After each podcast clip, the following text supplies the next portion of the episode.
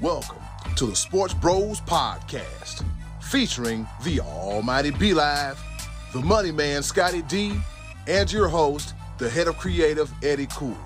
The Sports Bros Podcast, by the fan, for the fan, talking sports just the way you like it. And without any further ado, let's give it up for the Sports Bros.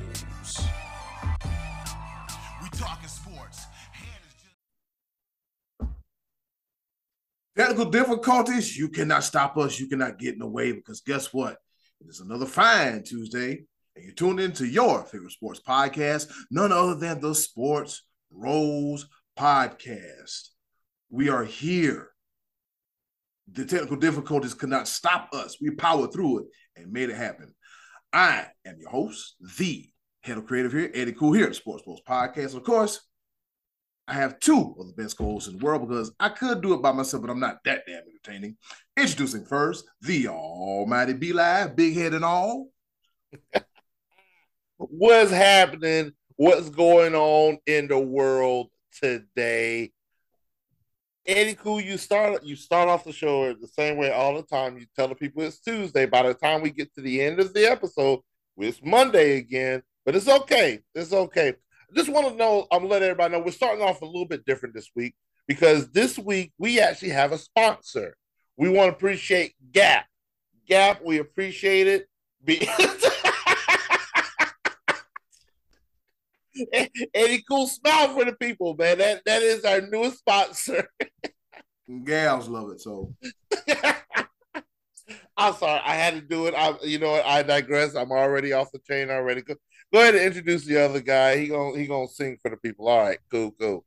and speaking of the other guy, he is the pride of Washington, Pennsylvania. None other than the one, the only, the money man, Scotty D. Be live shark to do do do do do be live shark do do do do do be live shark do do do do be live shark Eddie cool shark do do do Eddie cool shark do do do Eddie cool shark do do do Eddie cool shark. Happy Shark Week everybody. Happy Shark Week. It is No. good to see you guys here on the Sports Bros podcast starring Scott Donnelly for another fine midsummer episode. Uh, Midsummer Classic last week. This is a Midsummer Classic episode of the Sports Bros. So let's talk football. Let's do it. Yes, the Scotty D mentioned let's talk some football. Be live. Get it together. You you, you you good be live? You good now? I'm I'm baby okay. I shark, just- do, do, do, do, baby shark. Wow. Do, do, do, do, do, do, You baby know shark. Do, do, I, do. I deserve that. I, I deserve that. I, I can't. I start the show wrong, Yeah. and so yeah, I, I get it. All right. all right. Th- think, think, think, things happen. Things happen. Oh boy, oh boy. Yeah, let's talk. Let's talk some things. Let's talk about. You know what I enjoy talking about is talk you- about how ridiculous though the, the especially the four letter network, but all those the talking heads, how ridiculous they this they, they they got something going on where they rank the the executives, NFL and ESPN people and writers. They rank the, they they rank the court they ranked all the positions, but one the one that we really want to talk about quarterbacks in the NFL. Um, Eddie, cool. What what, what you got for us? What, what what's happening? What's going on? All right, y'all, let's go ahead and hop right into it. The top of the order. All right, let's get this thing started. Here it is, the top of the order. All right, as B Live mentioned, the four letter network, they got a list compiling of the top 10 quarterbacks according to uh, execs, coaches, scouts, and players. Um, shall we go over the list, fellas, in case you know somebody wants to follow along with us? Yeah, run it down real quick. Run it, run it down right, right quick here. All right, number 10, we got Dak Prescott. Number nine, Deshaun Watson. Number eight, Russell Wilson. Number seven, Justin Herbert. Uh, number six, Matt Stafford. Five, Joe Burrow. Four, Tom Edward, Patrick Carmichael, Jabot, Gerald Brady. Three, Josh Allen. Two, Patrick Mahomes. And number one, Aaron Rodgers. So um, top 10. Oh, and they had an honorable mention too. Um, Lamar Jackson, Derek Carr, and Kyler Murray, who just got a bunch of damn money. Yeah, Kyler Murray just got a bunch of money. So, fellas, um, Did did they get it right? Did they get it wrong? Did somebody get snubbed? What say you, Scotty D? Well, Lamar Jackson's one that was kind of making a big deal about. I don't know if he was, but people around him were saying that he deserved to be on the top 10 because this guy is actually a former MVP. I actually think I would put Derek Carr on that list in the top 10, and I would bump good old Dak right on out of there.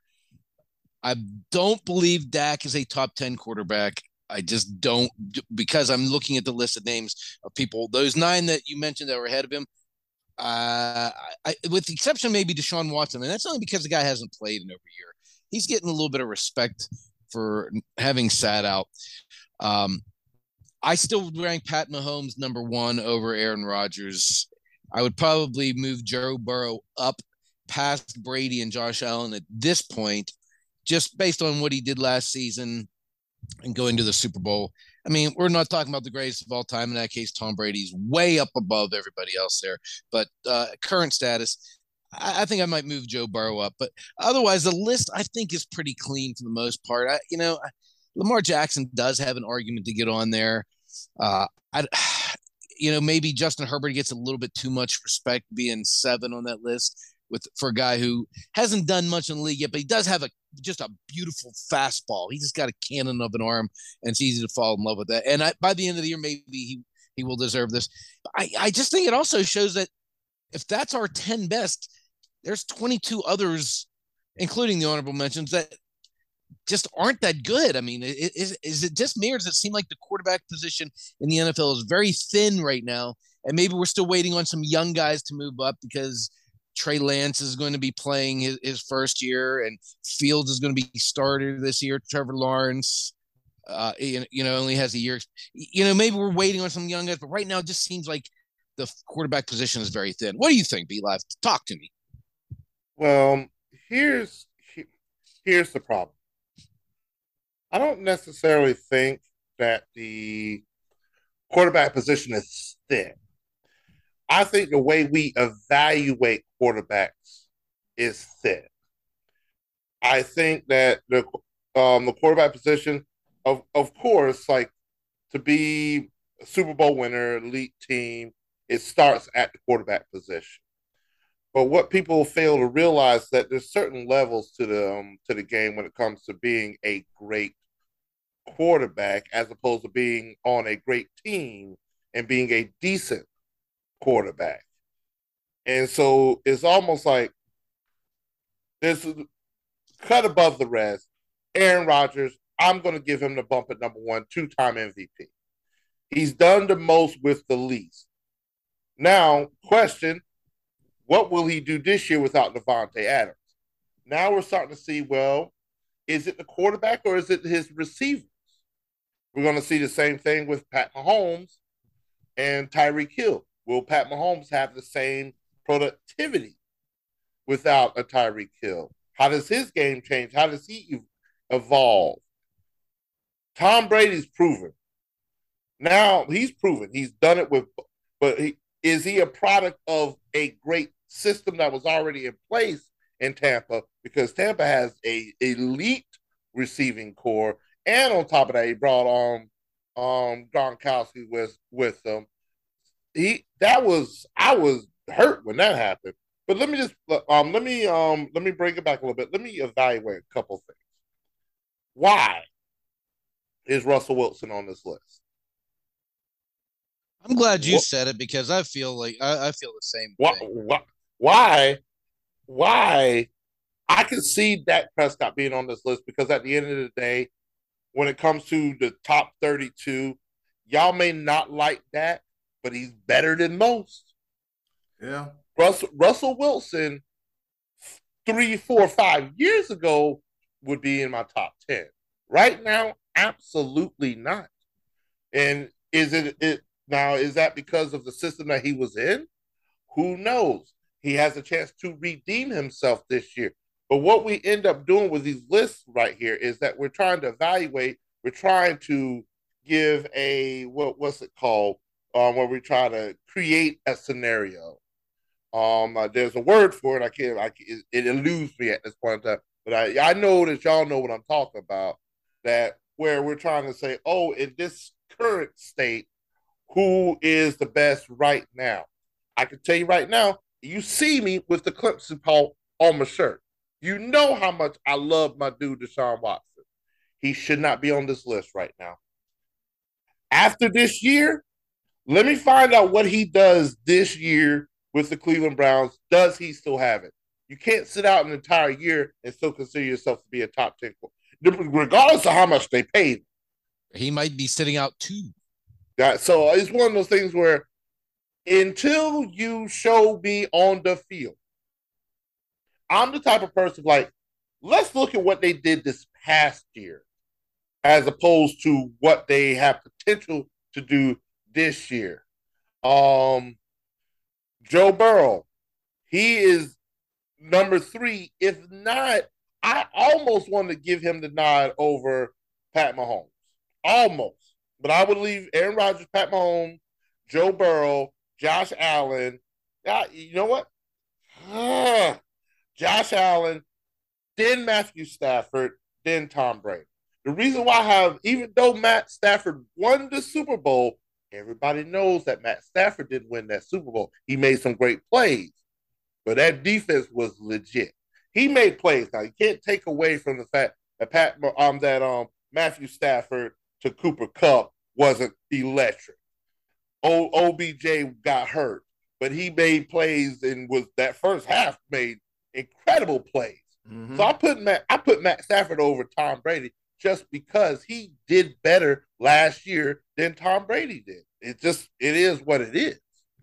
So I don't know. I take eight nine. I take eight nine off the list.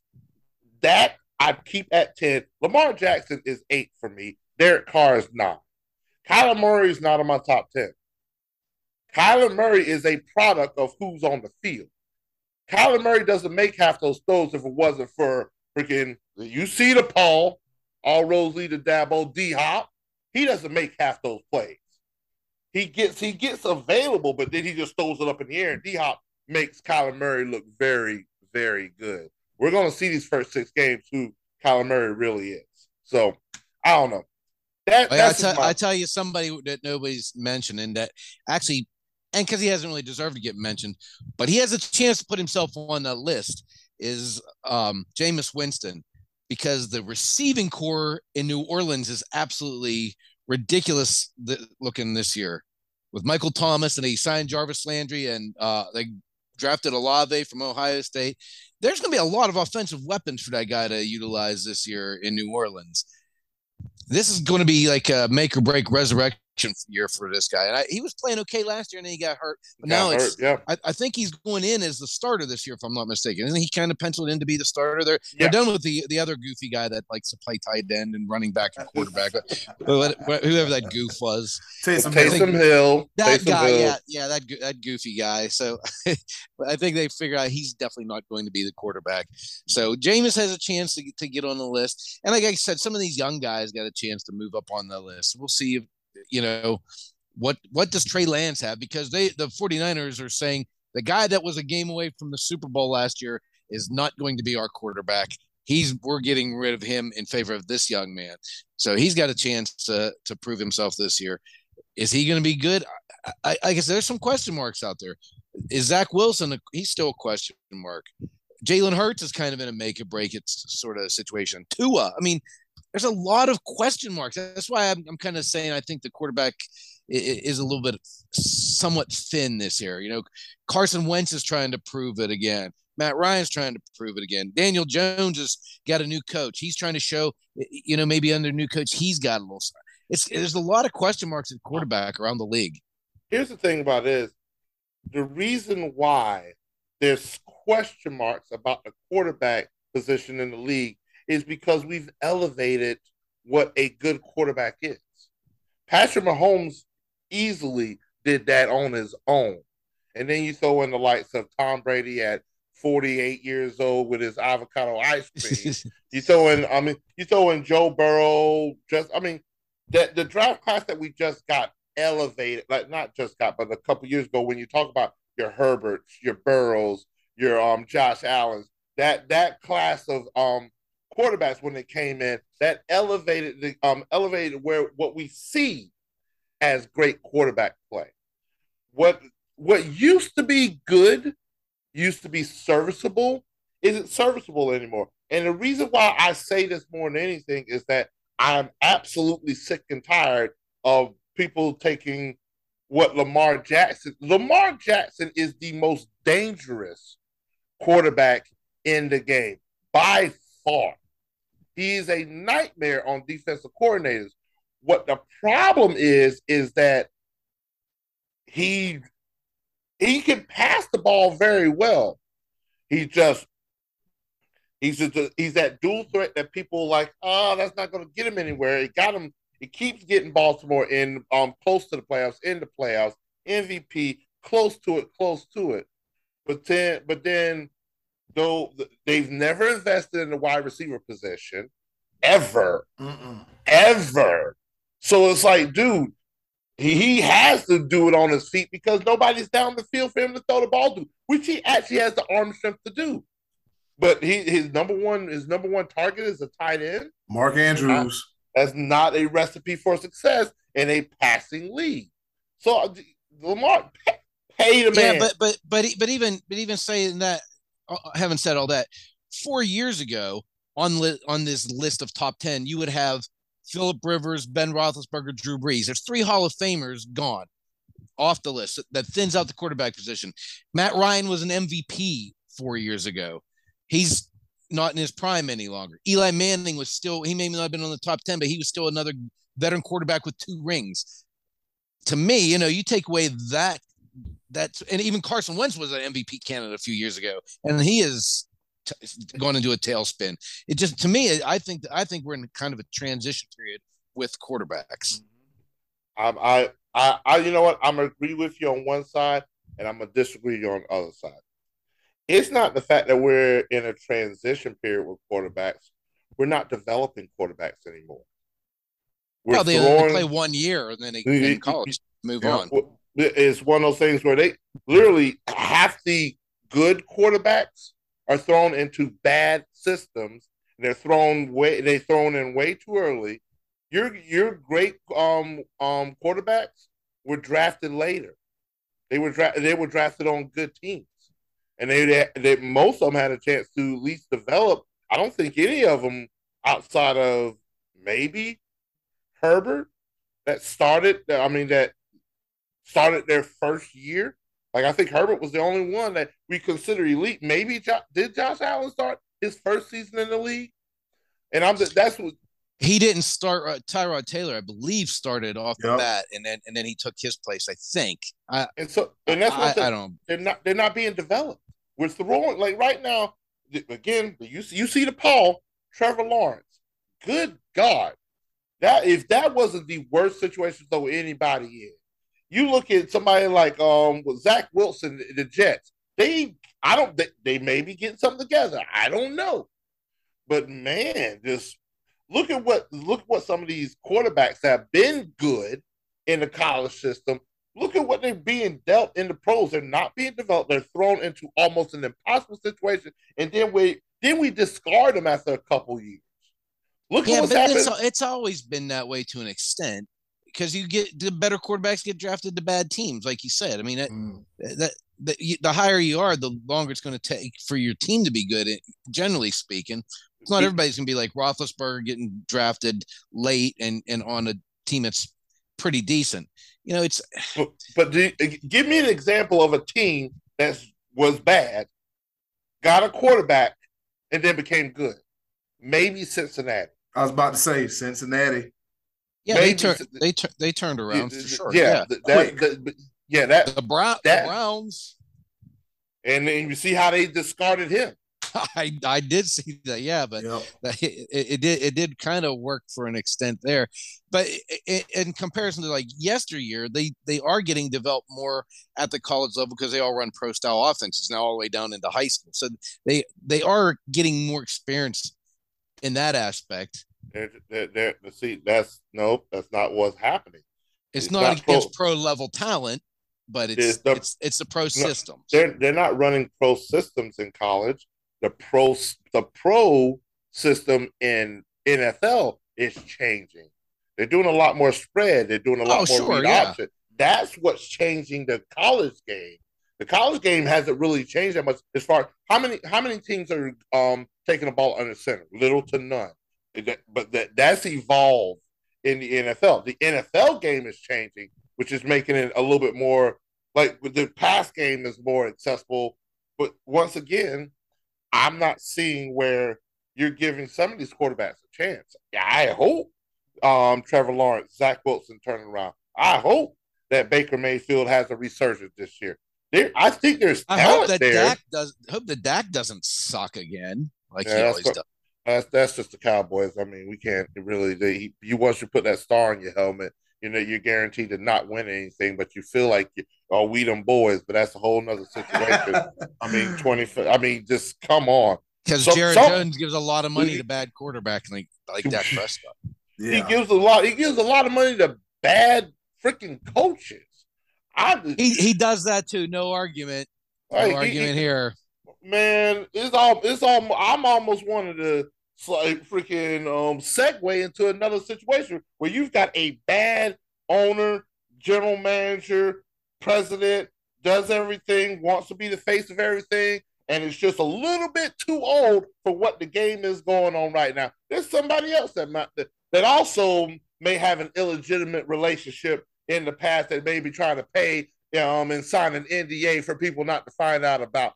I don't know. Do we want to get into that yet, or we want to talk a little bit of the We'll, NFL? we'll, we'll, get, we'll get into we'll get into that in a little bit. But so, well, I guess I guess we'll just put a bow on this by saying we're all in agreement that the, we're in the transition period with the quarterbacks. Yeah, we are Like- definitely. Yeah, we definitely. like I said earlier. Yeah. yeah, we're yeah, definitely in a yeah. transition period with the quarterbacks. It's just, Yeah. um, and and I think if let him talk you into that mess. Look at, don't let We him are. do We are. that. No. We are not. Yeah, we're all in agreement. we, I don't see what you're trying to do over there. no, well, We're all in agreement. and and and and, and bef- wild. And before before I go any further, I'm looking at the list. And I'm thinking. I was like, you know what I said? If you ask me, this may come as a hot take.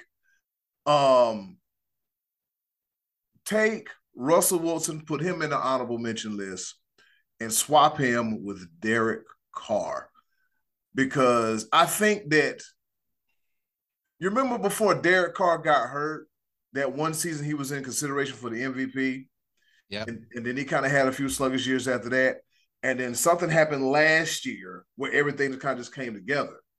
I mean, besides from having Hunter Renfrow and then also having Darren Waller, one of the you know one of the best tight ends in the league. Now, We I was- lost Rug Ruggs mid-season. That, yeah, that yeah, was, yeah, lo- yeah, and lo- he he over he overcame that. yeah, lost Ruggs mid-season. So Lost, lost Gruden.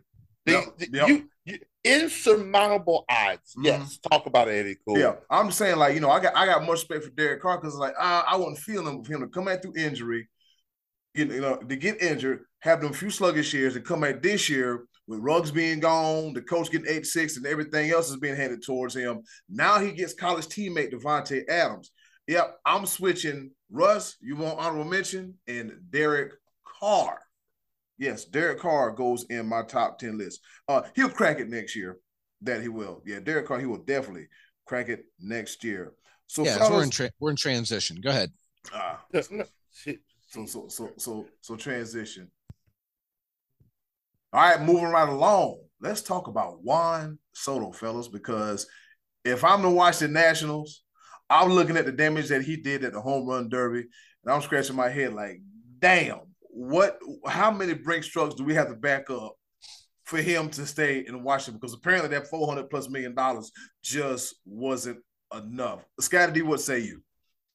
Man, my, my heart goes out to Nationals fans. We got we got a regular Joe Joe Gapkin, Joey Buckets. You know, this guy he's a diehard mm-hmm. Washington everything.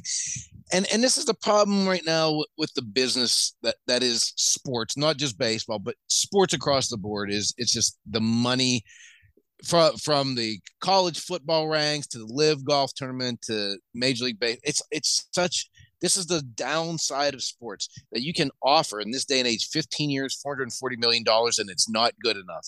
Now i know that that contract had some it had some more layers to it than just here's a pile of money play for us. I know there was other aspects to that. But the nationals are just a couple years removed from winning the world series with um Rendon and and Soto is like the the future and and they overcame losing Bryce Harper. I mean, these guys it's it's a it's a tough thing because now what are you going to do? Where do you go through Washington? You have to get a lot back. You have to demand a lot for this guy because he's 24 and he's still under club control. They were offering him like an extension. So they were and the guy's personable and exciting. He went and won the the the home run derby last week. Man, that was like that was the highlight of the All-Star week altogether, I thought, more more mm-hmm. so than the game itself. You got to see these guys' personalities and a little bit on the field. They were, you know, mingling with Albert Pujols, and you know, Soto's a likable kid. I, I, I hate this aspect of, of the world of sports, but you and I, guys, we've kind of talked about it what's more likely next year for Soto or Aaron Judge to be a Yankee? If the Yankees are going to get this guy, they're going to have to give up a, a lot. They have like a some some good farmhand, you know, some good young players right now in their system. But right now, there's really only five teams that are competing for the World Series. If you think about it, you got the Astros and the Yankees, then you got the Braves and the and the Dodgers, and probably the Mets. Those are the teams that are really going after the World Series this year if one of those teams get this, all the balance tilts in their favor if they can get Soto. But they're going to have to give up a lot to, to get him. And then they're going to have to pay him a whole bunch to keep him.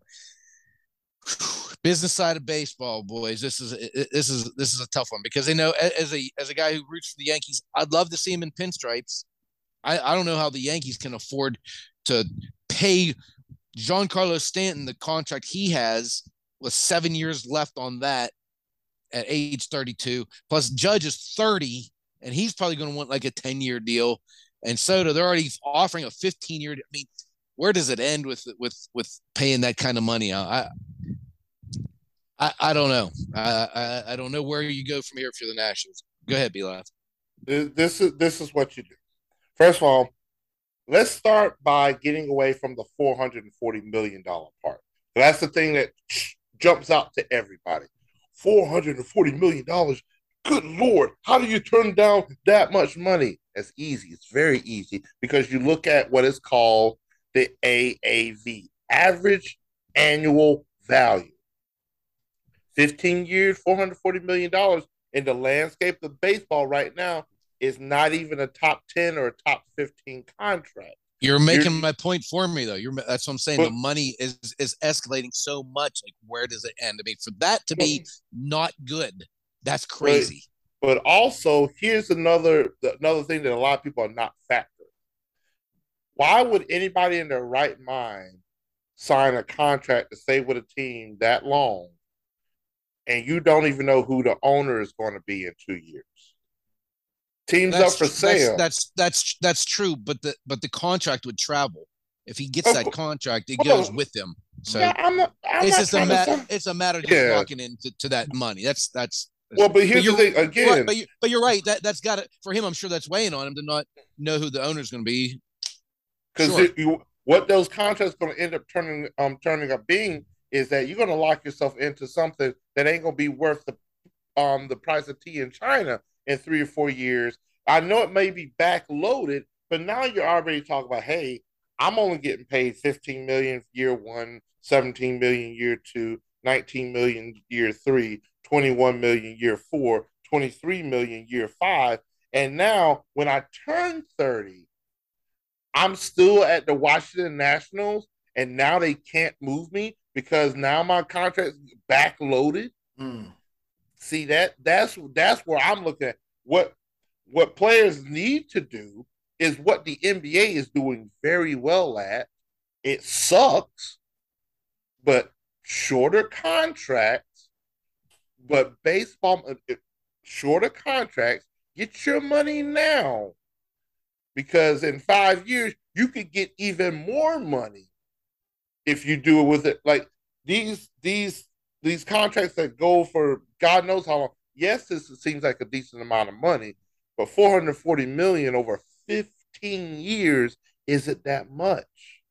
And he knows that. His agent knows that. They don't know the status of that organization. Sorry, Joey Buckets, but he knows it. They don't know the status of that organization. I'm not willing to sign that contract. I hey, I you know what? I'll sign five years, 200 million right now. I do five years, 200 million.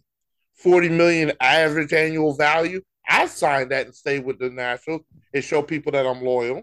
I signed that right now. The Nationals didn't offer that. That's why now they're trying to trade him. Scott Boras knows what he's doing. He's the agent for um, Juan Soto. He knows exactly what he's doing. He knows the um, kid's value is worth way more than t- averaging 28 million a year. Come on. They know they know they need to do better. And they they they they try they try some backloaded contract that ain't gonna work. Uh, get hey Juan Soto, get your money, get out of Washington D.C., do what you need to do. You know what you're doing. St. Louis, I think he's going. Join us in join us in I, Pittsburgh, where you belong. He's going to end up in St. Louis. St. Louis has got a better package for him as far as young prospects. St. Louis is on the cusp of being competitive. They're right there. They, they are. They're maybe yeah. a piece away. So I I see him in St. Louis, maybe San Diego, maybe like one of one of those teams that they have moving pieces that would appease the Nationals because the Nationals going to want a hefty penny for him. I, I, see. I don't see him. I don't see him with the Yankees. I don't see him with a with the Dodgers. I don't see him with a um team that's already there.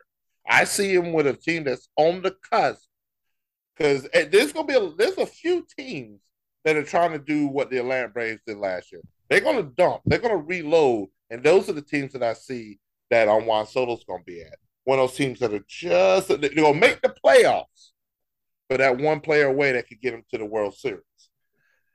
So we'll see. But yeah, that that contract, I I wouldn't I wouldn't have touched it because you got you can't look at the total. You can't look at the 440 million. You got to look at the average annual value. 28 million per year for his level of play. Oh no, no, no can't do it. I, I wish I could get one of them um average. What you call it? Was it AAVB live and average? Average average, average annual value. Yes, I would love. Yeah, you could sign me for two hundred. what? 280,000. You can take a couple of zeros off of that. I'd be perfectly fine. 280,000. I, I, I'd be living life with 280,000 a year. Hey, well, I'm going to get there one day. Uh, right now, I'm maybe at 28,000. I just want one more zero a year. One more zero. We're to get there. It's all right. One more zero yeah. So, yeah, I think um, I've been hearing a lot about, you know, about when it comes to Juan Soto, like their teams are willing to dump uh, prospects and everything. I think the somebody said the Guardians got a bunch of prospects. Everybody got prospects, and everybody wants in on the Juan Soto sweepstakes. How could you not? He's a he's a he's a hell of a talent, generational player. So we gonna see who does what. And uh, when we come back, right here on the Sports Bros podcast, the unexpected happened this past week involving Vincent Kennedy McMahon. We'll talk about that right here next on the Sports Bros podcast. All right, as B Live alluded to earlier, there's a certain owner of a certain company that decided to retire after 40 years on top. We are talking about Vincent Kennedy McMahon. Um, everybody, you know the story about what's going on, um, allegations of everything, and hush monies, NDAs, and all that. Fellas, I will say this. Well, first of all, um, this is the wrestling segment of the podcast. So if you don't want to listen to the wrestling segment of the podcast, hang around anyway. But if you really don't want to listen to it, come back to the choice of voice. Give it about five, ten minutes. We'll get it. We'll get it. We'll get it. But um, fellas, Vince McMahon's impact on the wrestling business, and I was one of the many that thought I would never see the day where he would retire. Scotty D, man, um, what say you? Well, uh, if we're talking what what has he meant to the world of the the world of wrestling and just actually pop culture in general. He, he he's been a major crossover, and I, we we don't know the the full story yet because there is still some chapters unwritten as far as what happened with him and some of these these women and and the allegations of paying hush money.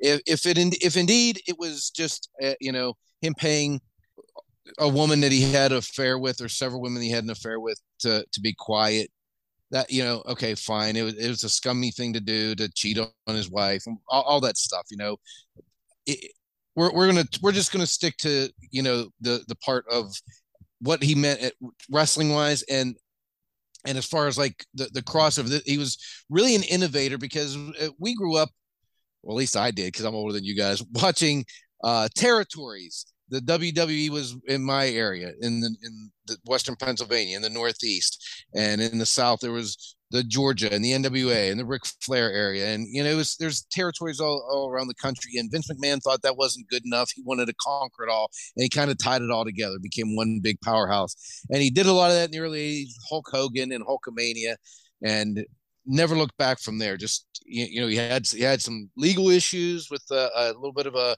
a drug trial in there in the early '90s, and he got through that, and he had a few scandals eh, along the way.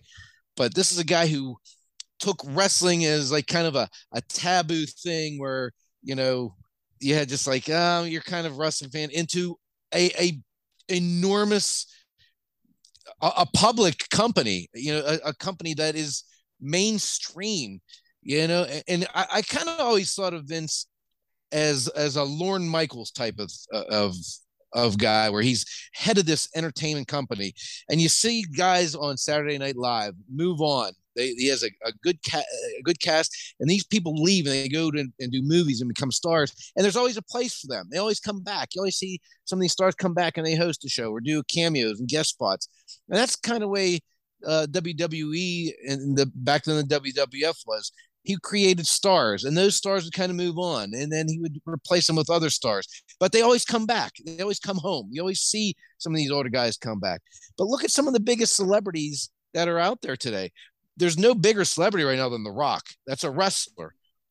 Hulk Hogan had a movie career and TV career. John Cena, the Bella Twins, The Miz. I mean, th- there's a, a number. Dave Batista is a guy who's not super widely known, but he was a guy that was in one of the most successful movie franchises of all time. I mean, there's just been a lot of crossover where people know who these guys are. And Vince McMahon, in recent years, although he, he's kind of gotten a little bit maybe stale, some would say. He's been an absolute genius when it comes to marketing and getting this product to be more than just a regional wrestling program and turned it into something that the three of us enjoy talking about all the time. It's something that people just get behind. They love pro wrestling. You know, he doesn't like to be just pro wrestling company. He wants to be sports entertainment company the wrestling is where it began with all of us, and Vince McMahon took it, and made it really big. So, you know, I have a lot of good memories of watching WWE programming that ultimately was a responsibility of Vince McMahon. So, yeah, kind of sad to see him going out this way because I don't think he was really ready to retire per se. But you, know, I, I, he leaves behind to me a, a very successful, albeit controversial legacy.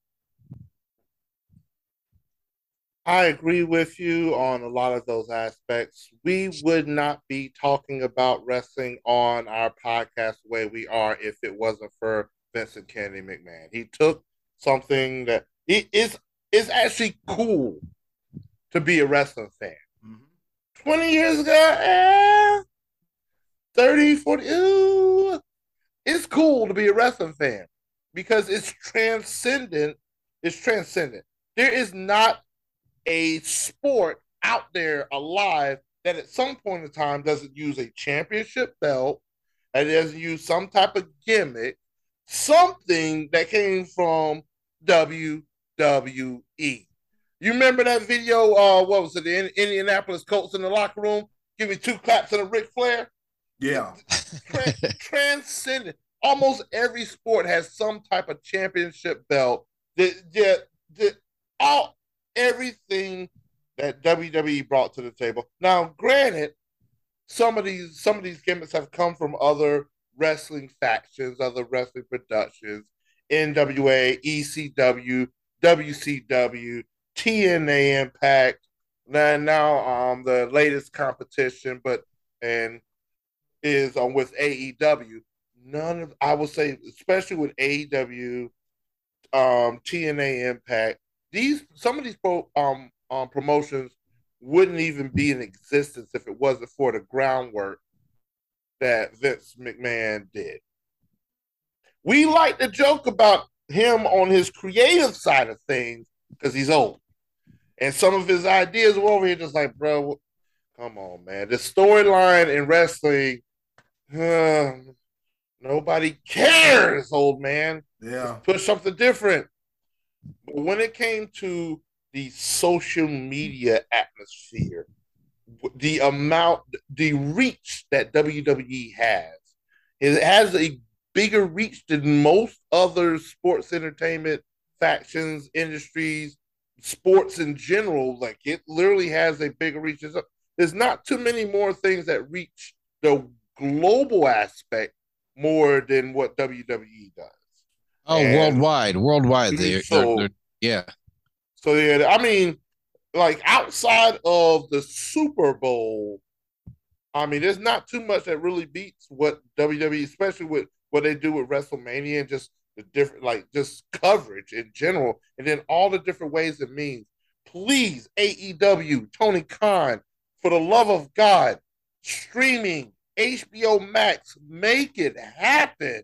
Good Lord. The WWE network, I think, was possibly the best thing that WWE ever did because it made everything that much more accessible. We ended up spending the money on anyway, but it, it just it it almost alleviated some of our own out of pocket because he now generated more revenue with um advertising and stuff like that. So where they're making the same amount of money, we're spending less. We're getting to see the pay per views.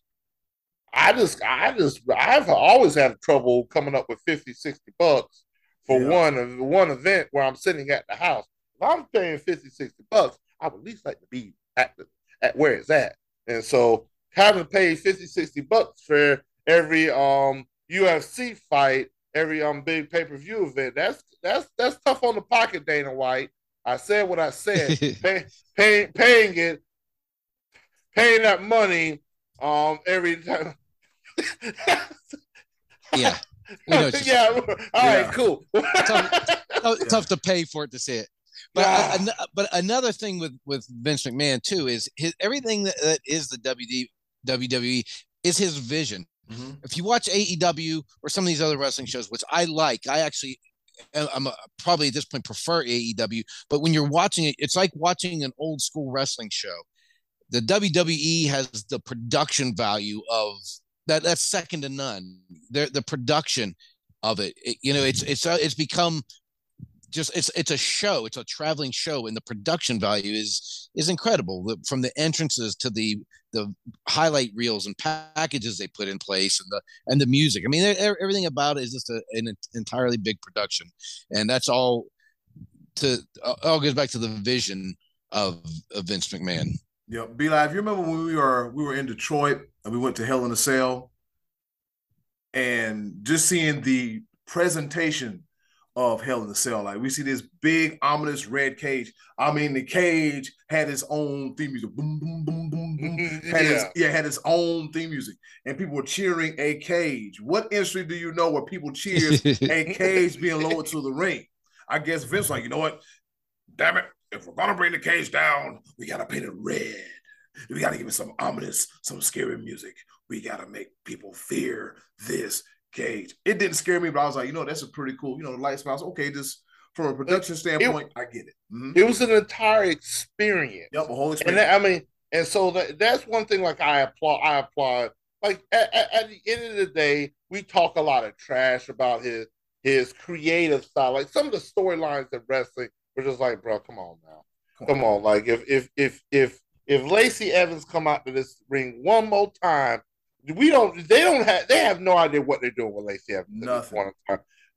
and it, it, they're force feeding us Austin Theory, and his name is Austin Theory. It ain't just Theory. Uh, but you know, I, I get it since some of the silliness. But at the end of the day, he built a brand that will be around for decades. This is is almost self sufficient because here's the thing about WWE: we're going to watch it whether it's good or bad. Yeah. Watching watching it when it's good. Oh, holy. Mm. If it's bad, what the hell is you doing? And we're over here waiting for you to get get get me to something that's gonna be good. But guess what? We're watching it. We're engaged. It's heel versus face. It's literally it's it is it is psychology one on one. Like he like he knows how to get into the minds of the people, whether you like him or you hate him. That's exactly what the chemistry the foundation of what sports entertainment when it comes to wrestling is all about. And Vincent Kennedy McMahon absolutely knows that part of it and manipulated it and made himself quite a bit of money on that simple, simple, um, simple thought, that simple mind process. Yeah, yeah, because like a lot of people say, you know, oh well, he bought out the territories. It was bad for business. You got to think about it. At one point in time, like the, the mid '90s, looking at wrestling, it was bad for both WCW and WWF at the time. It was bad, like you said, the steroid scandal, and then WCW going through this whole transition period. And then the next thing you know, here comes Monday Night Raw, and then here comes Monday Nitro, and then they got the Monday Night Wars, and you know Vince's top superstars they leave and jump ship. Vince over in a panic, and all of a sudden, I, I think like like Vince thrives off of competition. He thrives off of competition. He thrives off of being pushed and being forced by. You know what? I got to adjust. So then came the Attitude Era. I can't tell you a single good match from the Attitude Era, but I can tell you moments from the Attitude Era. And so Vince just rolled that wave, rolled that wave, and so he wound up buying his own competition, which he did. You you a bad man when you buy your own you buy your own competition. You got a bunch of money. You're a bad man if you buy your own competition. We got to say, Scotty D. He had big stones. I mean, that's that's what got him to where he is. And not everything worked. I mean, he tried the XFL, that didn't work, and he tried it again, and it's not working the second time. And, and we haven't gotten there yet. And it's not it's not Vince McMahon. It's The Rock that's doing that. The well, Rock that's because he had to he already had to sell it because it already sucked the second time. So not everything he did was good. We all agree that it wasn't very good. No, we time. do not. So, You're gonna we, stop we, using that well, line. We do not agree we all agree that, that, that the XFL was a failure twice. We all agree on that. No, we do not. Wait a minute. What what what was that? What was that? Go ahead. What was about to say? B Live. I was about to say we do not agree with Scotty D. Like not, not at all. I, will let you know when I agree with you. Trust me, don't I? I'll say. All right, so we can all agree that the XFL was a terrible product, first time and second time, and we can just move on from there. Well, fellas, looking at my watch is about that time. Guess what time it is? Uh, Scott to stop being a heel. That's what. That's what. That's what. That's what we need to stop doing. He ain't gonna force feed. Uh, force feed us with some BS. Hell no. But yeah, this is time for something else.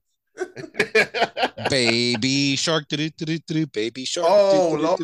according to this watch, this time for our favorite portion of the show. You guess it, the choices of the voices. With that being said, hey, yo, button, hit it.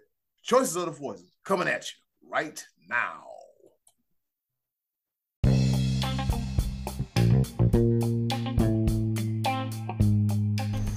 And now, our favorite part of the show the choices of the voices. Once again, thank you to the wonderful and ever so you, Miss Button, for introducing our favorite portion of the show. Man, you heard a woman. It is time once again for another edition of our favorite portion of the show, the choices of the voices. We ask you the question, you give us an answer, and we read it and have fun with it. But that being said, Scotty D, what's on tap for this week's choices of the voices? Uh, in the spirit of this past week's All Star game and going to the old ball game, we said we asked uh, what's your pleasure when you go? What do you like to buy, purchase, consume, eat, drink? What, what's what do you like to go and get when you're at the ballpark? And we had a lot of people that showed up and uh, gave us some pretty pretty good answers already. Cool. What what what did they say? What, what did the people say? What did the let's, people say? Let's go ahead and fall into it, shall we? All right, Hunter Simboli, who was on the show last week. Thanks for popping up with us, buddy. Uh, he says dollar hot dogs are the move in Cleveland. Can't go wrong with some loaded nachos and jalapenos. Okay. Yep. All our dogs. Good luck with yeah, where, yeah, anywhere where, else. Oh, I was just saying. All right. Well, I may want to go to a Cleveland Guardians game now. yeah. yeah I'll, I'll, throw down some dollar. A, a dollar, a whole American dollar. Yeah. Okay, I could, I could do that. I could do that. I can tell you from experience, it weren't any fun at the Wild Things Park last summer on Dollar Hot Dog Night. That was no fun. anyway. oh boy, here we go. All right, we got Tom Wynn. He said years ago, uh, I'd say I would stop buying stadium beers um, when the prices went super nuts. Yet, despite pre-gaming in the parking lot, parking lot and pounding the beers, I still buy them inside. So Tom All Wynn right. likes the beers, like the beers. All right, the you- of there you go, B Live. there you go. there you go. All right, the Hall of Famer Uncle Max he says a large soda and a couple of hot dogs is my usual. Last time I went to see the Pelicans, I also bought a T-shirt and a cap. So glad I work at Dagwoods. They allow me to wear my Pelicans gear to work. Represents. That's what I'm talking Yeah, about. Myrtle Beach Pelicans, baby. Yep. And he also throws in where he works at at Dagwoods Yep. in North Myrtle Beach. Nice gotta- little sports bar. Yeah. Yep. I gotta I gotta check that. Um, is it is it right? Is it located right in front of um what was that um where the um Grand Prix used to be at? Yeah. It, it used to be Sticky What- Fingers. What is down- it a down at Windy, Windy Hill. Yeah. Right Yeah, next it's to in that Bi-Lo, area. the old Bi-Lo The super Yep. okay, the super Bi-Lo, right? Okay, I know Yep. exactly where that's at. Okay, gotta check that out. Uncle Matt's doing what it do, yes sir. All right, right in that area. All right, Sean Connors. He says he says PNC has some great diet coke for a small fee of seven dollars. The best diet coke around. I think Yeah, that that that was my part. We went to the Pirate Yankee game with me a couple weeks ago here, and we we chose not to go the the Tom Wynn B Live beer route. We just had a couple of, of refreshing of refreshing non-alcoholic beverages, and they are not cheap either. So You better, hey, you better, you better sip, you better sip slow and savor the flavor. Man, I'm, Yeah. I'm gonna need I'm gonna need an extra cup of ice. So, y'all key, ice. y'all killing me. Three dollars, three dollars for some ice? Nah, I'm good. I'll swallow spit. I'm good. All right, all right. We got Trey Dizzle. He says I get chicken fingers and fries with honey mustard. he gets them at the at the sports bars too. That's why he always got it overtime. That's what he, that's what he gets everywhere. Yeah. and, and and I think he goes on to express he loves Dak Prescott as well. So All right, moving right along. We got Chris Phillips.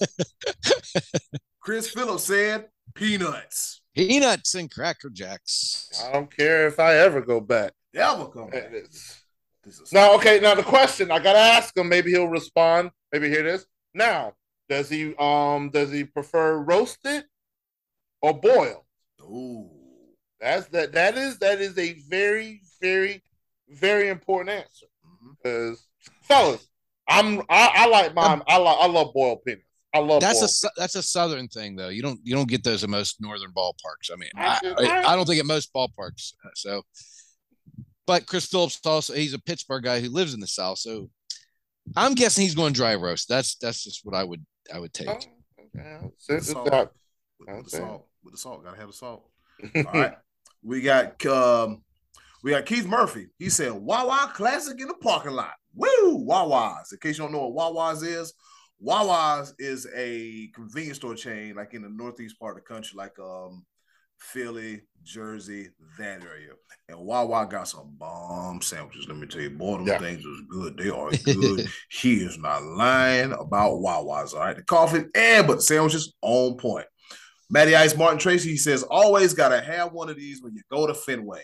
Matter of fact, um, took my daughter to a three-game week, um, to a three-week, took the daughter to the game three weeks ago for a 5-4 win over Detroit. Now I think I missed something, fellas. What did he say? What did exactly he did probably most likely with him, he probably posted a picture. And I'm trying to see. Yeah, he has a picture of him and his. At first, he had a picture of the Fenway Franks, Yeah, okay, Fenway Franks. Oh, okay. Yep, that'll do it. And then a, and a couple pictures of him and his daughter. Great pictures of him and his daughter at Fenway. That's that's what you love right there, man. Going to the ball, taking your kid to the ball game, and having a hot dog. I, I love that. That's that's good. Even if it is a Red Sox fan, I, I'm good with it. Yeah. All right. Brian Early, he said, I go right to the pizza shop uh, and grab a slice and a Penn Pilsner. Watch three innings and then leave and go to Mike's beer bar across the street. He, he said after one beer, he One. said, I'm, I'm I'm good. I'm gonna go to the bar where I can get three for the same price. One, I understand it. I wish I had that in me. I, I can't. I can't. When I do go to the um, I'll get into that later. But yeah, I can understand. You get um three innings. All right, I was here. I saw a piece of it. I'm gonna watch Yeah. the rest of it Yeah. in, in in some air conditioning, um, with the with the big screen and cheaper beer. I like it. Yeah. All right. Draft me, please. All right. We got Ed Martin. He said, when I used to go to Fenway Park before ticket prices went through the roof, I would buy a big bag of peanuts from the street vendors and take my seat and get a beer and enjoy. So the combination of beer and peanuts. Yep. All right. Now, the way it made it sound like he was able to get peanuts from outside Yeah. and was able to take them in. Genius. Smart I'm man. pretty sure they don't allow that now. No, they don't allow that now. Hey, where you going with that, sir? In the garbage. I don't know. I don't know, but that that was hey, that's the way to go. Look, people sneak all kind of things in games, but I'm not going to tell. But I digress. In the the Almighty Be Live, all right? Nikki Rock, another great name. She says cotton candy every time. Cotton candy for Nikki Rock. If you smell what the rock is cooking, she likes cotton candy. Yep, good old cotton candy. With that being said, shout out to Hunter, Tom Wynn, Uncle Mac, Sean Connors, Trey Dizzle, Chris Phillips, Keith Murray, Maddie Ice Martin, Tracy Bryan, Early, Ed Martin, and Nikki. I want to rock for their participation in this week's edition of the Choices of the Voices. I had to do it. It just it just stood out there. Yeah. So shout out to you. B Live. What are you what are you consuming? What do you what do you what do you like in the state? What what say you? Well, see, see, Scotty D likes to spoil stuff. Like, see that that wasn't necessary. None of his comments from last week, just because I love the occasional alcoholic beverage, he ain't had to spoil it. Let me tell my my side of the story. Yes, I like a beer, please and thank you. When I go to a baseball game, you know what I want to be? I want to be part of that. I want to be part of that snake where everybody takes the uh, plastic cups and stack them and stack them and stack them and let them just ride down four flights of stairs and everything. I want to be part of that crowd. That's what I want to do. There's only but a few excuses to go out to the ball game and just have a good old cold to lukewarm to warm um big because because you can't you either because it don't stay cold that long No. but it's but it, it's one of those things you'll deal with it the next day. But like, why did I drink five of those? And because it, uh, at um at the Woodpeckers games, they have they actually have reasonable prices. But the um the draft beers that they they um the Healy Bar at the Woodpecker Stadium has like thirty different beers on tap. Could oversee. It's just a great place to watch the game. But by the time I've had four or five of them at 7.5 ABV, it's like drinking 12 Yuenglings. I feel the next day. And so, but it's all right because I had a good time. Great, great um souvenirs. I like what um Uncle Matt said about just the souvenirs. You want to you want to carry something. I'm I'm getting me a jersey next time I go to a game. But man, it's just something to take back memories from each time you go. Nothing like a live baseball game, and I love it. And a cold beverage to go along with it. Yes, I I I'm, I'm not going to shy from it. It is what it is. Scotty D, how about those um seven dollar diet cokes? I spent seven dollars and I had a great time. Woo! Actually, I was drinking bottled waters at the last pirate game I went to a couple weeks ago, but I, and I and I didn't get one this time during Well- this this trip. But I but I love getting a hot dog at a ballpark. It's Oh, still to me the great tradition. Question. What? No, no. You, you said it wrong. You said uh, you said you went to a Pirates game. No, you went to a Yankees game because that sixteen to nothing score. I mean, that was a Yankees game that the Pirates did not show up to. That was, That was a tough one. That was a tough one. Difficult night for the Buccos. Sure was. you Um, you were wearing your Pirates gear too, right? I do have a pirate shirt. I- I'm at the beach. I should just take this off and just go for, No, for no, no, that, that that you will not. Okay. It- Uh, mm. I- you want me to wear my Shark Week shirt? No, you you you stay with stay stay exactly how you're dressed right now. You can do whatever you want to do when we go off the air. But right now, while I gotta look at you, I'm gonna sit here and look at you. Please stay clothed. Okay. Well, I mean, I already don't have pants on, but anyway. I so- hey, the- the- hey, I don't care. I don't have to see it. I'm on a budget, fellas. I can afford these FCC fines. You know hot dog, a ballpark hot dog. That's this what was- goes. That's what goes at the game. Okay, you can't say you can't say a ballpark hot dog and mention that you're not wearing pants in the same breath. You just, let's not, let's And not peanuts. do that. Peanuts? Yeah, yeah. But uh, we got a ballpark hot dog, two peanuts, not Peanuts. wearing pants, and Cracker Jacks. Oh my God, we're gonna get kicked out. Wow. Help! All great answers, fellas. All right, so my choice, let's see. When I go to the ballpark, I gotta have a bag of the roasted peanuts.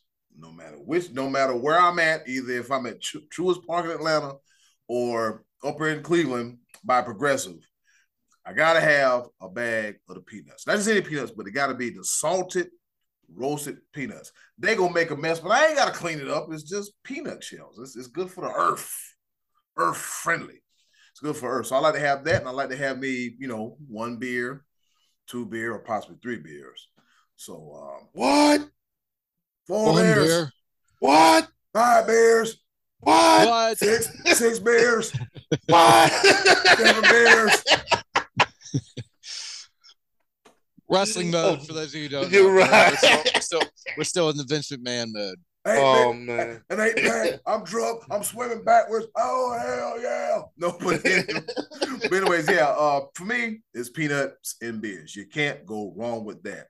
And with that being said, what's on tap next week, Scotty D, for choices of the voices?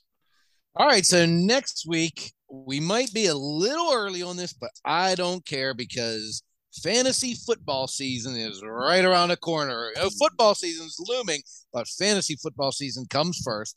So, for those of you who like to participate in that, I want to ask you who do you think right now should be the top three picks in fantasy football going into the 2022 season? Give us your top three fantasy football choices. And Eddie Cool, that'll give us something to talk about next week.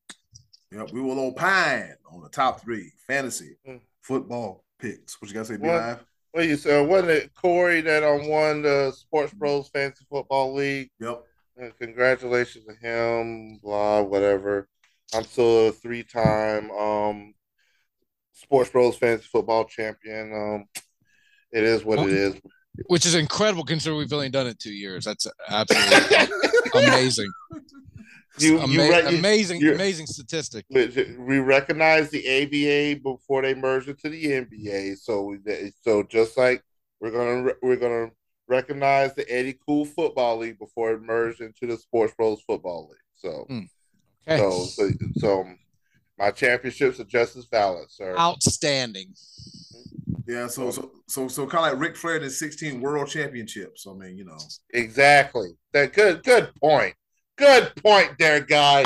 There we go. So Scotty D can suck on a ballpark All hot right, dog. ladies and Be gentlemen, live shark. Be live shark That's been another Be edition shark a choice of the voices. We finna get the hell up out here. We finna go home for a round of pepper. Hold on, baby. Don't sneeze. Pepper coming right up.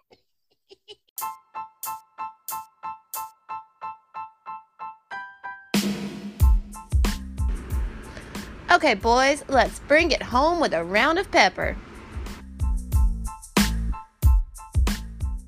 Well, you heard a woman. It's time for us to go home and get the hell up out of here. But before we go, we got a round of pepper. That's right. You know we do it.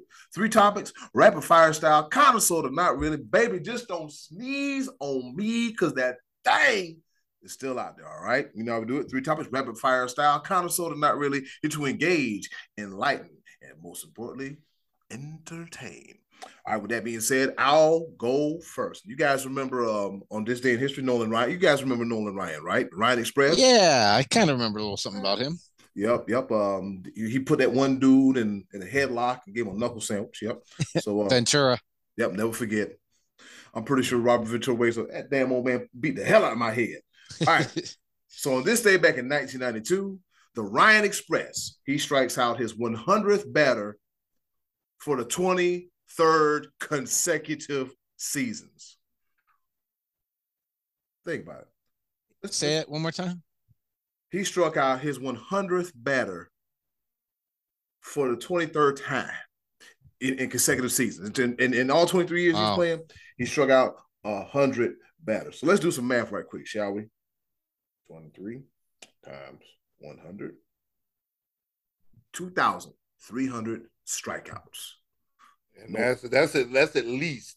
Now there's plenty of seasons where he struck 200, 300 batters out. Yeah. He was a he was a master at the strikeout game, and so yeah, 23 straight seasons. How many how many pitchers can say that they pitched 23 seasons? Period. Not a lot. Because he Yeah. pitched like he pitched like with the 70s, 80s, and the 90s.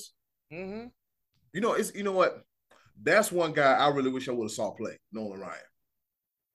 Really. I really wish I would have saw him like do what he Old do. school. Yeah. Old school. Yep. Yep. Over to you, Scotty D. Okay, so the Buckos the other day drafted Termarr Johnson. Many were consider considered him to be the best hitter in the draft. He says, "Pirate fans, you got the best player in the draft." Gives me hope for the year 2026 when he finally comes uh, uh, finally comes around um, for that four year window. We'll say goodbye to him in 2030. But the Buckos took on the this past weekend the Marlins who going into the series hadn't scored in like 33 innings or something. And of course, they put eight on the board against the Buckos. That's that's a whole other thing. It's a team that struggles to score. They scored eight in the first night. The second night, the Pirates beat them one to nothing. So the Marlins again back to their struggles. Sunday with the the fifth inning, the score tied one one. They start off the inning with a batter getting hit by a pitch. The next batter comes up and bunts. I was blown away because not only did he lay down a beautiful bunt against Pittsburgh, but he beat it out. So now they had runners on first and second and nobody out. So I turned to my dad and said, wouldn't be something? Wouldn't be smart if the Marlins would bunt again? And you know what they did? They bunted again and moved the runners to second and third. And the next batter got a bloop single and scored two runs. And that, my friends, is fundamental old school baseball. It's not swinging for the fences, hoping that home run. It's manufacturing runs for a team that was struggling to score runs. I was so thoroughly impressed by a bunt and a bunt leading into uh, two runs scored. I didn't even care it was against the Pirates. I was just so thrilled. The bunt, bunt, bloop single gives me hope. Termarr Johnson gives me hope for the Pirates. The Miami Marlins gave me hope for baseball. Be live. Over to you, my friend. That that was very that was very touching. Um, that you were excited about a bunt bunt bloop single. Yeah, while very excited. while he's watching his other team, the New York Yankees, lead the um, major leagues in um, home runs. All right, cool. Hey, Here's do you think there was a? Do you think there was any bunt bunt singles going on in that twenty-seven to three Blue Jays Red Sox game? ended up being twenty Woo! to five? 28, uh, 28 to five. Yeah, there you go. 28 to 5. What in the world is going Woo! on? And then the Yeah. one dude, and then the one dude quit on the play. He quit on the play. I'm just gonna walk towards the ball. I'm shipping, said- I'm shipping your ass to the minors now. Now. he looked he looked up, completely lost the ball. It lands a good 30 feet behind him. He realizes it. He looks back. Yeah. oh, All right, cool. No, another one of my guys is already running toward it because I clearly missed it. Inside the park grand, Grand slam. slam. You got you, you you can't make this stuff up. All right, Red Sox, get together. so so that right. so, so that dude just had a real Orange Cassidy moment. I don't Like, care. Whatever. He threw his Whatever. hands up. He was like, "Yeah, I, I don't, I don't got it. I don't got it." All right, well, I'm gonna stick with baseball. I'm gonna switch up my switch up my situation here because um draft um um with the draft and everything. So Mason McGwire gets drafted, I believe, in the eighth round, and you might wonder, Mason McGwire, why does that name sound somewhat familiar? Ooh. Well, Mason McGwire is the son of slugger Mark McGwire. Um, and with his 70 home runs, and we just talked about him last week. Mason gets drafted in the eighth round. Um, why is this significant though? Is because of who he got drafted by. Out of all the teams in Major League Baseball, he gets drafted by the Chicago Cubs. Mark McGwire had a infamous battle with one Sammy Sosa and the Chicago Cubs back at the height of the home run slugging steroid era, et cetera, blah, blah, blah. One of the most exciting rivalries when it came to the home runs and such and such. And now Mason McGwire is playing for the enemy. Hey, Mason, do your thing, bruh, bruh. Sammy Sosa, you look good before you um went 10 shades lighter. I said what I said. Eddie Cool, the ball. Yeah, he had the nerve to wear a pink uh, suit. All right. I'll edit it out. I gotta clear my throat. Three, two, one. All right. So last week, well, actually earlier we were talking about wrestling and Vince McMahon. And uh last week I told the world about Ric Flair's retirement match. The last match ever. It'll be taking place in Tennessee, I think Nashville, Tennessee, the 31st of July at the Municipal Auditorium. All right. This is the last Jim Crockett promotion event. But that's not the only match on the card, fellas. I found the card itself. And let's take a listen to who is on this card as well, too. Pretty stacked. All right. So going from the bottom to the top, we got a bunkhouse battle royal, which means you're gonna see people in tight jeans, dusty boots, and tape fists. They fighting for a golden boot. Um, if you don't know what a bu- bunkhouse battle royal is, just type Dusty Rhodes, baby, the bunkhouse stampede, and you'll see everything that you need, baby. Citizen. Watch out now. All right, all right. Then representing the uh, AAA, AAA Mexican Wrestling Luchadors, we got Laredo Kid versus Bandido versus Taurus versus Rey Fenix. All right. Um, representing New Japan, we got Yuya Uemura wrestling in place of the injured Clark Connors as he takes on Ren Narita. We got the Briscoe brothers, Mark and Jay Briscoe, coming fresh off the um, the match they had with FTR versus the Von Erichs. That's right. Kevin Von Erich got some kids, and they're wrestling too. Then we have the Wolves versus the Motor City Machine Guns.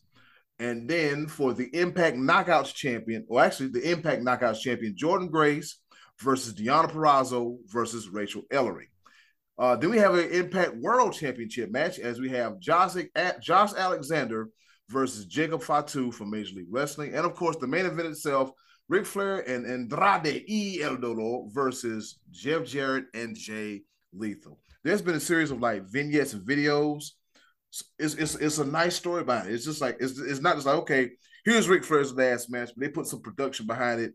And um, yeah, the, creative the creative aspect is pretty good. So um, yeah, loaded. They busted him open, I believe. Didn't they bust him open at yeah. the press conference? Yeah, they, yeah, he got beat up at the press conference after the press conference, and um, it was um some some pretty good piece of work. Pretty good piece Let's of make work. sure. So you we've got SummerSlam Saturday, right? Uh, and then we've yeah, got this coming Saturday, and then you've got T um the. It sounds almost like a TNA pay per view. I don't know what it is, but it's a gym promotion. Hey, Yeah. we got a full weekend of um wrestling. I ain't mad at it at all. Let's Oh. get it. And UFC, Julianna Peña trying to defeat Amanda Nunes for a second time. Wow. It's gonna be a loaded weekend of um action sports. I like it. I like it. Yes, sir. a loaded weekend. I need nine TVs. Over to you, Scotty D. Okay, so this past weekend, I went to a golf tournament that was to benefit the Cal U Vulcans football team. That's my alma mater. You guys have heard me talk about Cal U Vulcans before. And last year, the Cal U Vulcans went nine and one. And that was brought up by head coach Gary Dunn. Gary Dunn was a friend of mine when I went to school. He was a starting center when I was when I attended Cal. He's now the head man in charge down at Cal. And he said these words last year we went nine and one, and that was unacceptable. This year we're going 11 and 0 and we're going to win the conference. Woo! That's what I'm talking about. That's what I like to hear right there, baby. Nine and one unacceptable.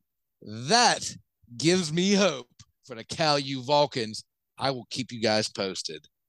Be live. Over to you. Is this a Vulcan? Is this a Vulcan sign? Is this a Vulcan sign? I think that's a Star Trek thing. Yeah, I don't know. We don't do that. Our side Oh. is this. This is what we. yeah, that was our- That's a Vulcan sign. Okay, gotcha. He ought have done great at that school. Yeah. All right. Oh, my second pepper point. Eh, Well, hey, I, I love these segues, so I'm gonna talk a little golf myself. All right. Well, it, there have been some talks and a little bit of negotiationals and whatnot going on with the LIV Golf Tour, and a certain commentator that wants to join the Invitational Series um, by the name of Charles Barkley. Kenny. Oh, Kenny. And so Charles Barkley's been a little outspoken when it comes to the LIV Golf Tour. When speaking of, well, we've all taken blood money before. All right, now, yeah, you know, I'm not, not all of us, but hey, ain't matter. He's been alluding to the simple fact that hey, somebody finally just say it. They're paying us, and we want some more money. What's what's wrong with saying that? And so he's been very controversial about it. But he go, he goes even a step further because he is scheduled to appear in a pro am event um, in New Jersey. He's playing in a pro am event for the LIV um, Golf Tour this coming Thursday, and he met with Greg Norman, the CEO of the LIV Golf Tour. He said, "Um, player, player, um, I'm gonna need, I'm gonna need an offer from you because I want to come and be a commentator for you. And what what you what you um what you trying to pay me? Um, and if I don't have an answer by the time the tournament, the pro am tournament ends on Thursday, there will be no deal, and I will not hold TNT hostage. Some reports have said that Charles Barkley is looking at the likes of sixty million dollars to come over and talk about golf, and I can see um, Scotty D shifting in his seat right now because the hair on the back of his neck is starting to stand up when I talk about this because he, Charles Barker, come on, bro. He, saying that he's already he he's asking for this type of money, I believe, because he said he's already garnered a lot of talk about him being in the pro am, and does anybody want to tell people that we're we're not paying to see Charles Barkley play golf? He's part of the blooper reel when it comes to golf, and um, bruh, stick with please stick with um basketball. You got a great thing with inside the NBA. Um, I, I would hate to see that break it up because you want to go talk about us. He, he might be an ex. He might know a lot about the sport. His mechanics just are not there. He might, he may, he, Charles is a smarter person what we give him credit for. He may know something about the sport that he's talking about, but I feel like it's more of an entertainment side of things. I don't know, but shoot. Uh, the LIV golf tournament, LIV golf tour. I want to watch it this weekend, but I don't know what to watch it on. And no, no. So, all right, and cool. Um, Eddie cool for the ball. I'm all the way out the way. I'm trying not to get hit by a golf ball because Charles Barkley, you never know what you're gonna get. You don't know if you're gonna get hit by the stick. Ain't, ain't no way, ain't no way I'm paying money to sit on the side. What when he's about to tee off? Ain't no way I'm sitting. Up. You the, the people that be just lined up right beside where people are teeing off. Ain't no way in no you ain't about to catch one but on my temple. I already got a big enough knot on the top of my head already. What you mean? Always there. You got a knot. You got that knot part right. Let's see. Here's the thing. I see. Here's the thing. I talked about myself. I could have talked about the knot on your head, but see, there you see you you. But see, if you if you just let it go, let me talk about myself. I was trying to be nice, but they you. I was, I was being nice I, I, I didn't ask for an amen. This was not. I didn't. I didn't want an amen or a B selection from the choir. Amen. Talk about your head. No. All right. So uh enough of the head answer and everything. All right. So my third and final pepper point, um, it's a life lesson. Right. So Eddie Cool like gives our life lessons. So um there's been times where yours truly has been told that he avoids conflict. You know what? I don't think it's called avoiding conflict. Ladies and gentlemen, I'm teaching you a life lesson. And kids, come close. Okay, Eddie's talking to you. It's called knowing when to pick your battles.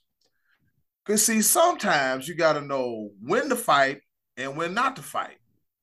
You got to analyze the situation. Okay, is this worth fighting for? Okay, then I'm going to get confrontational and get into conflict and just and they have conflict resolution, which means you ain't got to beat and slap and knock upon each other. Just handle like real true adults. All right. So, with that being said, know the difference between avoiding conflicts and picking fights. Because if you, if you learn how to pick your battles, if you learn to pick your battles and be smart, you can live to fight another day. All right. That's all I got for you. Scotty D, over to you. You're being smart. Uh huh. You're telling teaching us to be smart. Be smart. And, and another another good thing to remember: you can pick your friends, you can pick your noses, but you can't pick your friends' noses. All right. So my final pepper point goes Boo. out goes on to us. Boo. It's Get true. off the stage. There's a story that's been circulating that you, I'm sure everyone's heard. It's made the rounds by now about JJ Watt, where a young lady named Jennifer Simpson tweeted out that she was selling some of her Reebok shoes and a Texans jersey to raise money for her grandfather's funeral to co- to cover the cost. And he was a Texans fan and a JJ Watt fan. And JJ Watt saw this tweet and said, don't sell that stuff. I'm going to help with your funeral. Uh, I don't know at this point if that funeral is taking place or what, how much he's forked over, but it's been garnering a lot of attention. And finally, we're getting some positive attention for some of these players because this is the time of year that all we hear about is contract demands and holding out a camp and all that good stuff. So it's nice, it's refreshing to hear a great story like this. And JJ Watt, you're giving me a little bit of hope for all mankind. Applause to that standing ovation for that gesture. Uh, JJ Watt, I will forever be a fan. Be live. Over to you. All right. Well, it's hard to follow that um, with um, him being such an outstanding human being, and then with the shenanigans that I bring to the table. Oh, Because you know how I like to do my third and final pepper point. All right. For any of us that have been watching the past few weeks when it comes to ESPN First Take, there's been a certain voice that we haven't heard in quite some time. And it was okay. Take a vacation, do your thing. It's okay. Like, cause some people, he, he has a controversial voice that comes by the name of Stephen A. Smith. I never thought I'd see the day that I would say, you know what? I miss hearing Stephen A. Because the person that that has been taking the mantle, um, Stephen A. Smith, Chris Mad Dog Russo, you got one more time to, to blow out the speakers in my TV talking some mess. At 9:30 like, yo, in the morning. um, God, why is you yelling? Hollering. He and he, hollers when he's wrong. Like he, you know, when he's when he has a good point, he will leave. He was he's he's calm, cool, collected. He'll get a little hype about it. But man, let this dude be wrong about something. I, I, no, ho, ho, player, bruh. I don't need that defense mechanism. I will give you this. Congratulations for being elected to the Sports Media Hall of Fame, um, oh, 20 plus year Radio Hall of Fame. Congratulations to him for that. But this is the same dude that was on First Take that said that um, Michigan was the number two college football program of all time. Michigan. Not Ohio State, but Michigan. How? Sway, how? Chris Mad Dog Russo, congratulations, but please, can we get Stephen A. Smith back? I can I can tolerate his hollering just just a little bit more. No, I really can't. I holler too. I'm really loud and I'm really vocal, but come on, bro. You can't be loud and wrong. You can't do that. You can't Like, do like, it. I, I need like I like come on, loud and wrong at the same time. No. Like you can be wrong because that's what Scotty D is a lot. A lot. You can be loud the way I am a lot. You can't be loud and wrong.